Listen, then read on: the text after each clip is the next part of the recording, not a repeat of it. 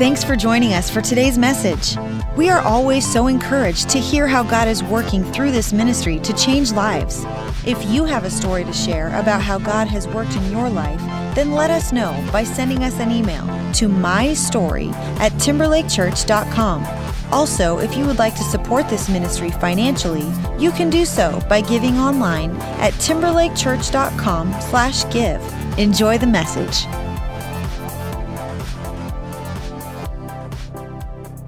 Welcome to Timberlake. It is so good to see you. My name is Shane. I'm on the team here. I want to welcome our campuses as well, whether you're joining us from Redmond, Issaquah, Duvall, Castle Rock, or online. Uh, we're glad that you're here. This is week two of a series called Thrive, where we are looking at what it looks like for us to sort of do our best and thrive in different areas in our lives. And so last weekend we talked about thriving in community and what that looks like uh, here at Timberlake. And then this weekend we're going to be talking about sort of spiritual disciplines and thriving in our relationship with God. So as we kick off uh, this uh, weekend, I have two questions for you. All right. Question number one: Have you ever been in a fight? Now I'm not talking like uh, like a verbal disagreement. This is physical, okay? Like physical fight. And not like you pushed them, they pushed you, and then the teacher came. I'm talking like fists were flying, cuss words. If there wasn't cuss words, it wasn't a real fight. So, how many of you have been in a fight? Okay, put your hands up. Okay, violent church. Okay, good to know. All right, now question number two, and this is where we get a little vulnerable. How many of you have ever lost a fight? Go ahead, raise your hand. Some of you, your hand is not up and you're lying right now. Now, some people will say nobody wins a fight, and they're wrong. I have been on the giving end and the receiving end, and I agree with Jesus. It is more blessed to give than to receive. Uh, in middle school, I uh, was gonna get in a fight with this kid named Tony. Now, Tony was upset at me for some reason, I can't even remember why, and he wanted to fight me, and I was scared. Because back then, they, they didn't just pass kids on to the next grade if they didn't do well, if they failed. This was, if you remember this time, this is when they didn't give out eighth place trophies.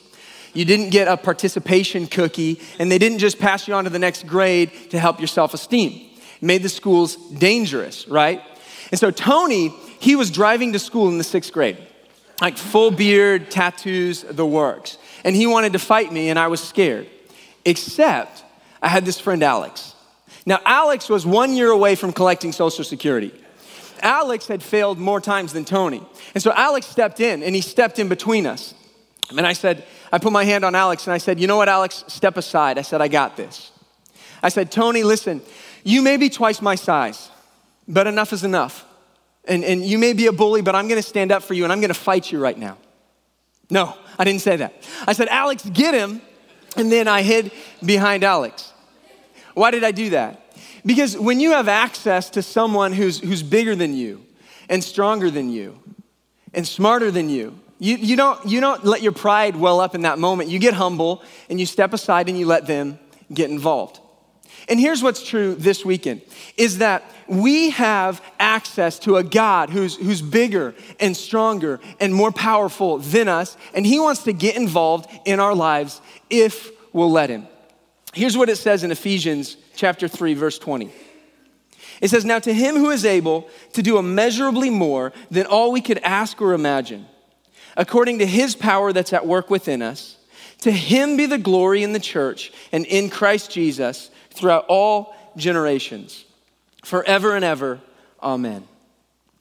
Paul's saying that, that God can do immeasurably more than all we could ask or imagine, and His power can be at work in our lives. That's what thriving with God looks like, that His power would be at work in and through our lives. And that's when spiritual fruit begins to develop. Now, here's what I understand is that we're all here today and we all come from, from different backgrounds, we all come from different places, we all have different experiences when it comes to our relationship with God and, and what's sort of in our God bucket. Like what comes to mind when we think of God and how He want to wants to interact in our world and, and in our lives. And so before we get into what this looks like, let me set some parameters and let me tell you what we're not talking about this weekend. So here's what it doesn't look like. There's a fill in in your note sheet, and here's the first one.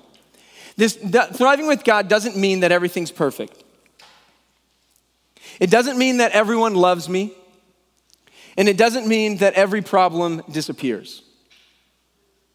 Now, some of us, we've been in, in a church or in an environment where, where this was sort of the picture that was painted, where a, a, a well meaning or maybe not so well meaning pastor has gotten up and, and sort of painted this idealized picture of the Christian faith that's so removed from reality that it actually is pretty discouraging. I've heard people say that if you just loved God more, if you just cared more, if you just read your Bible more, if God just loved you more, if you just tried harder, then everything would work out and everything would be okay. Make God your choice and you'll drive a Rolls Royce. And that is not true. So if you're here this weekend and, and your life's not perfect, and, and there's some relational conflict, and you've got some problems that you're dealing with, have hope. Because here's what that means it means you're human, and it means that you can have a thriving relationship with God in the midst of all of that. Because here's what's true for all of us every season brings new challenges and new opportunities. It doesn't matter whether you've been following Jesus for one day or 30 years. Every season brings new challenges and new opportunities. It doesn't matter if you're here this weekend and, and, you're just checking out faith for the first time. Here's what you've discovered in life every season we go through brings new challenges and new opportunities. And so, what we have to decide is how will we navigate them and how will we choose to include God in the process? Here's the goal for, for this message and really the goal for our lives. Here's how I would define thriving with God that every day I would intentionally make room for God. That every day I would choose to intentionally make some room for God in my life. Uh, a few months ago, Pastor Ben and I were down in Los Angeles for this church conference. And it was lunchtime, and, and so we decided to go and spend some time with God. And so we went to the place where we feel the love of Jesus the most In N Out Burger. And so we, we pull in, and Pastor Ben's driving, and, and we're trying to find a parking lot spot, and the lot's totally full. There's, there's no spot anywhere. So we're driving around, and, and nothing's opening up. And finally, we see this guy, and he's walking to his car. And so we're sort of like creeping behind him. And, and he gets into his car, and he turns his car on, and we're waiting for the spot. And he, then he just, he just sits there and he's, he's gonna pull out. His car's on, but he's, he's not doing anything. And so we're sitting there waiting. And, and to be honest, I was waiting very patiently, but Pastor Ben was getting a little hangry. And so he turns to me and he says, Shane, why don't you get out and knock on his window and, and see if he's leaving? I'm like, okay. So I get out of the car and I walk up to his window and I'm thinking, please don't punch me in the face. Please don't punch me in the face. And so I'm like, sort of knock on the glass. I'm like, are, are you leaving? And, and he's like, yeah. And, and I'm like, Are you leaving right now? And, and he's like, Okay. And I'm like, Okay, Jesus loves you, but I don't right now. And so I go and I, I get back in the car, and, and then finally he, he pulls out and he, he leaves. Has that ever happened to you? Where you're, you're waiting for someone and, and, and you're like, come on, make some room for me, and they just don't seem to be making any room. Now, I'm, I'm not making this up. This is true. In the Journal of Applied Social Psychology, somebody who, who they've studied hundreds and hundreds of drivers, they found that we actually take longer to leave a parking space if we know that someone's waiting for it than if nobody's waiting at all. This is crazy. There's something perverse inside of us that when we see somebody's waiting for something that we have, we're like, this is mine. And we get a little protective and we'll wait a little bit longer for them just to keep them from getting in there. It's horrible, but it's true. You've experienced this. Now, the, the article said that if they're like in a hurry or they're desperate, they're, they're like late for something, if they give a little honk, people that honk, the, the person, they wait four times longer to give them the spot. Now, this is true in other arenas as well. They've, they've found that the busier a restaurant is, the more people that are waiting in line, the longer people linger at their table. This is my space. I don't want to make room for you. So, how are you making room for God in your life? And, and what could that sort of look like? That every day you would make room for God. Here's sort of a picture of what that could look like. It's found in Psalms chapter 1. Blessed is the one who doesn't walk in step with the wicked, or stand in the way that sinners take, or sit in the company of mockers, but whose delight is in the law of the Lord and who meditates on his law day and night. So, so they're connected to God. They're, they're spending time with God. They're intentionally making space with God. And then here's what happens in verse 3 that person is like a tree planted by streams of water, which yields its fruit in season and whose leaf does not wither. Whatever they do prospers. So, how do we live this out? I wrote down four ways that we can make room for God in our lives. The first one is this work on the inside first. Work on the inside first. In Matthew chapter 23, it, it tells this account of an interesting encounter that Jesus has with an individual named Zacchaeus. And here, here's what it says. Or, sorry, uh, this is Jesus talking to some Pharisees. We'll get to the Zacchaeus one in a little bit. Jesus says, Woe to you, teachers of the law and Pharisees, you hypocrites! You clean the outside of the cup and the dish, but the inside, they're full of greed and self indulgence. Blind Pharisees, First, clean the inside of the cup and the dish, and then the outside will be clean as well. So, Jesus, he gets a little angry. He's having this conversation with some religious rulers. And these people, they would, they were very concerned about their reputation and how people would see them. And, and if you read throughout the Gospels, you'll see that they would, when they would pray, they would stand on the street and pray very loudly so that people would hear them. When they would give to the poor, they'd make a big show of it. When they would fast, they would put ash on their faces so people would know they're fasting. And they were, they were very concerned on, on how people thought of them, they were concerned with the outside. And so Jesus is angry and he's saying, you know what, all that stuff is good, but all that stuff, that's, that's an outcome. All that stuff should be a byproduct of a healthy heart. He says, you got to work on the inside first. First, clean the inside of the cup and the dish, and then the outside will also be clean. Uh, on Halloween night in 1900, a 10 year old boy named Ike wanted to go trick or treating with his older brothers. When his parents told him that he was too young to go trick or treating, he went into an, an incontrollable rage. He went outside in their front yard, there was an apple tree, and he began to punch this apple tree until his knuckles were raw and bloody. His dad came out and got him and, and whipped him and sent him to his room. A few hours later, Ike was still crying into his pillow when his mother, Ida, got home. She walked into the room and, and sat down next to him. And, and now, Ida was sort of known as the oracle of the Eisenhower family. And she was always known to say things like, sink or swim survive or perish. God deals the hand, you just have to deal them. Sort of a stern lady. But in this moment, she pulled a proverb out of her back pocket. Proverbs 16 32. He that conquereth his own soul is greater than he who taketh a city. At 76 years of age, as Ike surveyed the landscape of his life, he identified one defining moment as a moment that made all the difference in the world. He said, I've always looked back at that one moment as the most important moment in my entire life. To my youthful mind, he said it seemed like she talked for an hour, but I suppose the whole affair ended in 15 or 20 minutes. Now, Ike Eisenhower would grow up to be president, serve two terms, but his greatest contribution probably came as the supreme Allied commander during Operation Overlord, where we liberated France, invaded Germany, and this was all initiated on D Day, June 6, 1944. Self control did not come naturally to Dwight D. Eisenhower. In fact, he ranked 125th out of 164th for discipline in his graduating class at West Point. And of all of his siblings, his mother Ida said, Ike, you are going to have to learn the most about controlling your passions. When she bandaged his, bandaged his hands on that fateful day, she warned him that anger only er, injures the person who harbors it.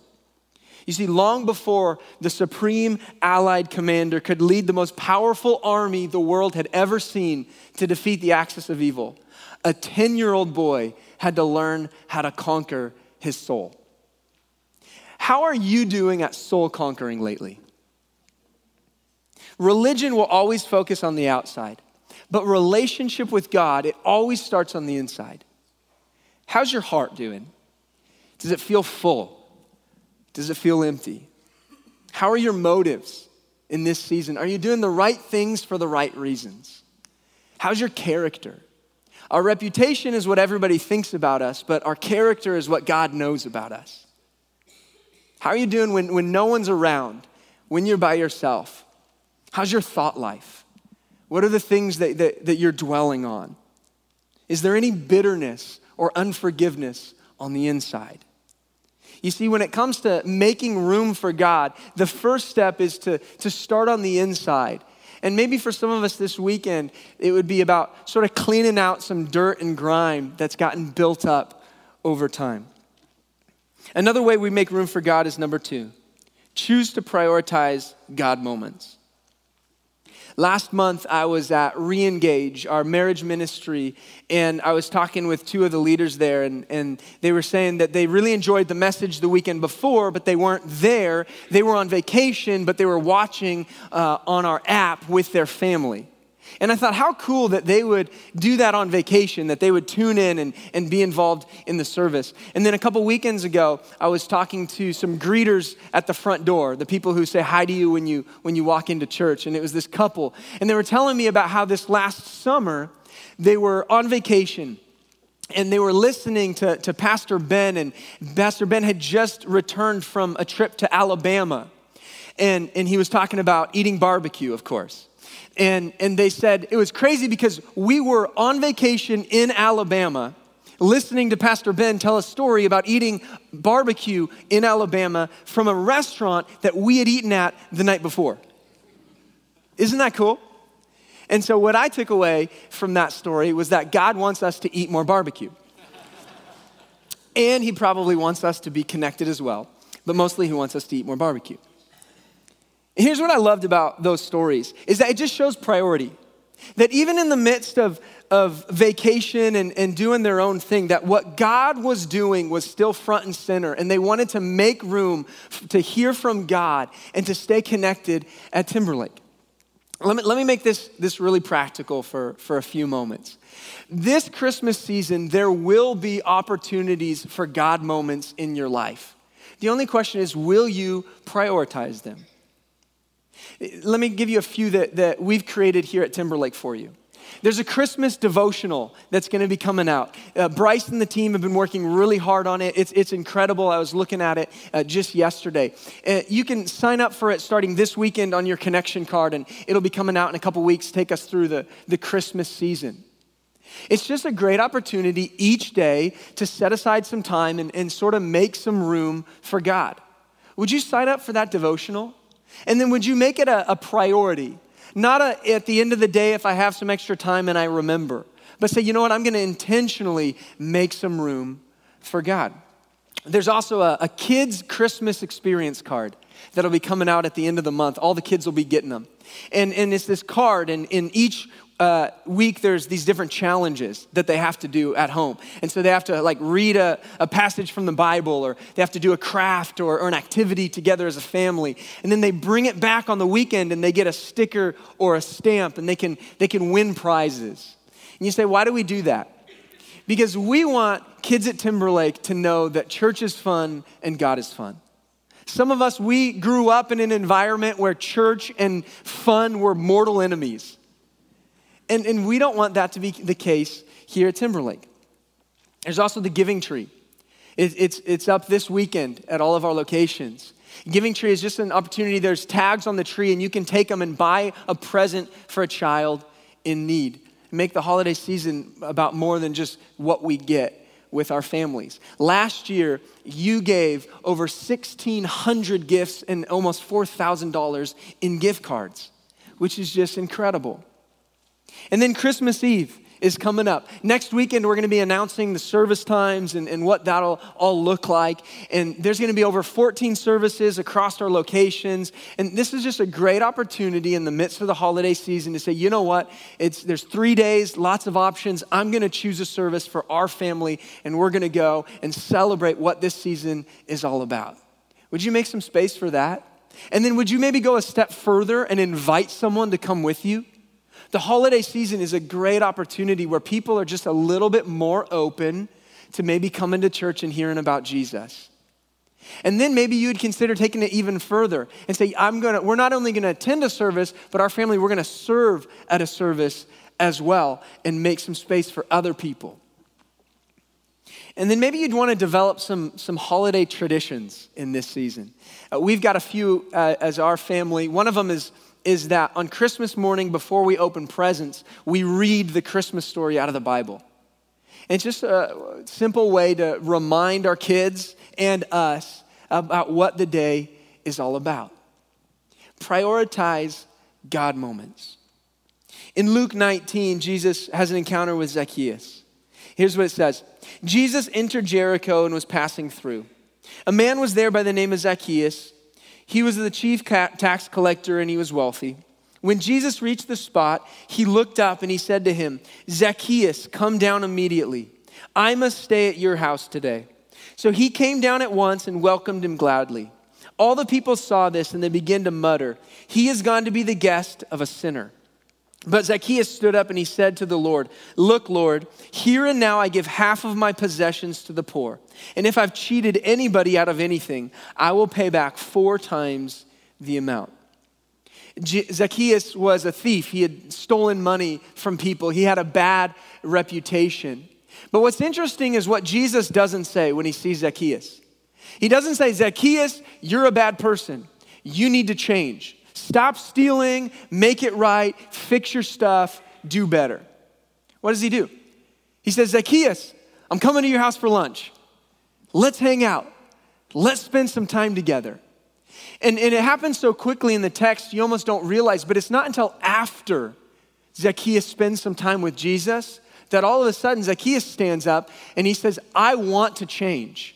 I'm gonna give back. I'm gonna make things right after he spent some time with Jesus. Sometimes we can work so hard to change things about ourselves, can't we? For some of us, probably most of us, we're here this weekend, and there's some things that we want to change about ourselves. And sometimes we, we just try so hard to fix things. For some of you, you're here and, and it's somebody else in your life.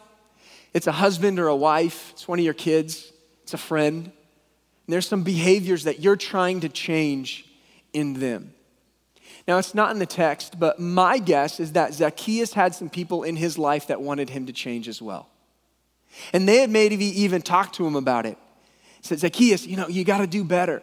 But it wasn't until he spent time with Jesus that all of a sudden that changed everything. You see, sometimes we try so hard to change but if we would just invite Jesus into the center of our hearts and our lives, and if we would just spend time with Him, that could change everything.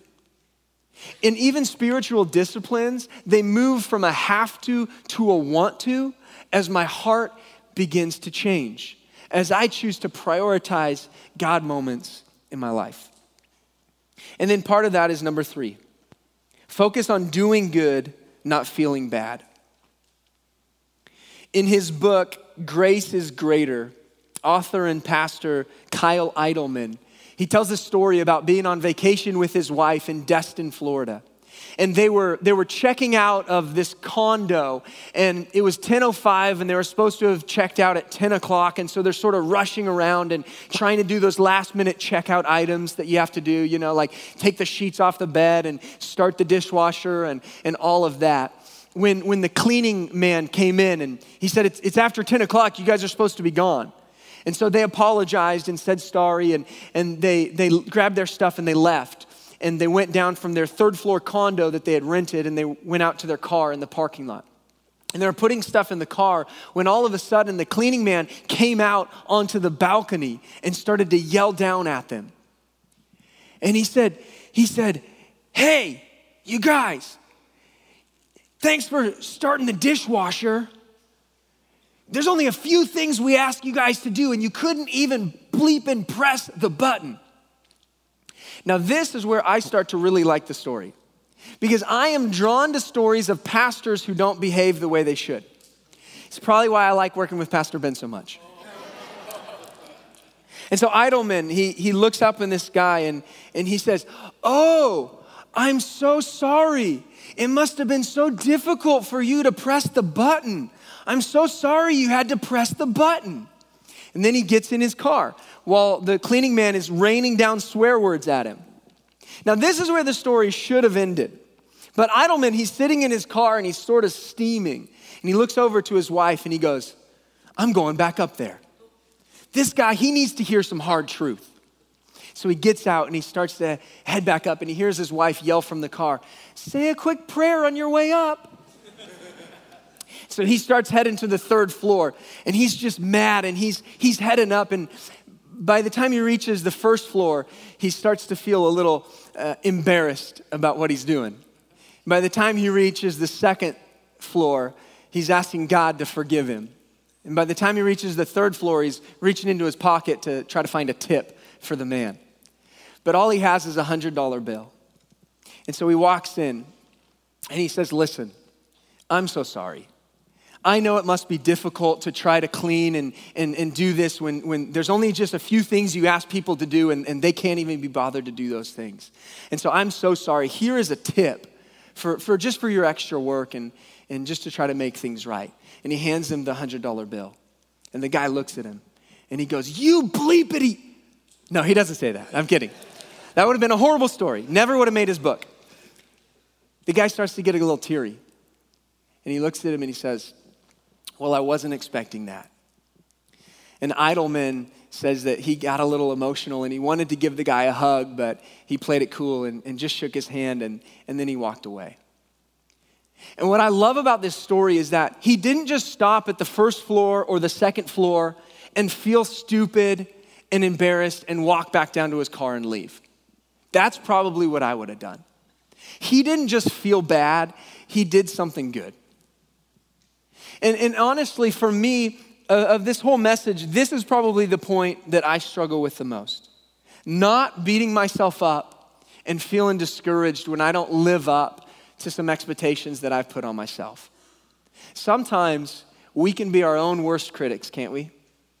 And sometimes when our self-talk can just, just get so. And, and I know for me, if I'm not careful, what I'll do is I'll just get to a place where I just feel bad and I'm discouraged and I'm not actually getting any better. Lamentations 3:22 says because of the Lord's great love we are not consumed for his compassions never fail. They are new when? Every month. No. They are new once a year. No. What does it say? They are new every morning. Great is your faithfulness. Every day. Every day. Every single day is a fresh start. Every single day is a new chance. The, his grace is new every single day. This is where you say, you know what? I'm not going to feel bad about what I haven't done. I may not have been the spiritual leader in my house up until this point, but I'm gonna do better. You know what? I may have started reading my Bible and stopped more times than I can count. I'm not gonna just feel bad. I'm gonna sign up for the Christmas devotional and I'm gonna try again. You know, every time we, we, talk, we just get in this fight and this argument, it just never seems to go anywhere. I've tried so many times and, and it never works. I'm just gonna focus on doing better. Forward facing faith. You know who's great at this? My dog Boston. We have a Yorkshire Terrier. And do you know how he chooses to live his life? No regrets. And if anyone should have regrets, it is him because he eats poop. And then he gets in trouble. And then 10 minutes later, he's feeling great about himself. He only lives in the moment. I'm not gonna focus on feeling bad. I'm gonna focus on doing good. And then finally, number four, guard your grip. Guard your grip. This is where we choose to, to hold on to Jesus like this and hold on to everything else like this. In this season of life that you find yourself in, do you need to hold on to Jesus a little bit tighter? Maybe you need to hold on to some other things a little bit looser. Look at what Solomon says in Proverbs 3 Trust in the Lord with all your heart and lean not on your own understanding. In all your ways, submit to him, and he will make your paths straight. What does he mean, paths straight? That God will make our path straight. I used to think straight meant perfect. But I was listening to this podcast of Steven Curtis Chapman. He's a Christian music artist who has more awards than any single recording artist in Christian music history. And if you don't know his story, uh, his five year old daughter years ago was playing in the front yard, and his teenage son uh, came home and pulled up in their SUV, and she ran out to, to greet him, and, and he didn't see her. And he, he struck her, and, and she passed away. And I remember hearing about this story, and, and my heart just as a dad thinking about my two kids. And, and as a parent, that, that's your worst nightmare. And some of you, you have gone through darkness like that. And I was listening to this podcast, and I think if you asked Steven, Has your life been perfect? I think he would say no. But if you asked him, Has God made your paths straight? I think he would say yes. He was saying that, that he has learned to, to trust in God and rely on God in ways that he had never thought possible. And he said, in moments when, when he would remember and when emotions would well up, and when he would be, be angry and sad, and he would, he would, he said he would drive the stake into the ground. And he would say, God, this is most true. The, the pain is true. The anger is real. The questions are real. The hurt is real. But what is most real and what is most true is that you are God and you are faithful. Some of us in this season of life are, our, our lives are sort of zigging and zagging this way and that.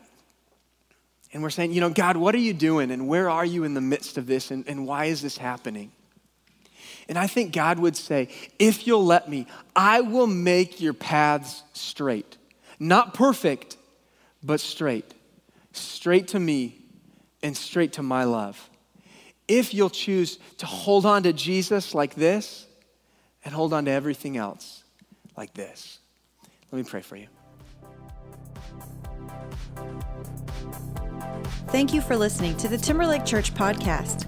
Stay connected with us by visiting timberlakechurch.com or follow us on Twitter or Facebook.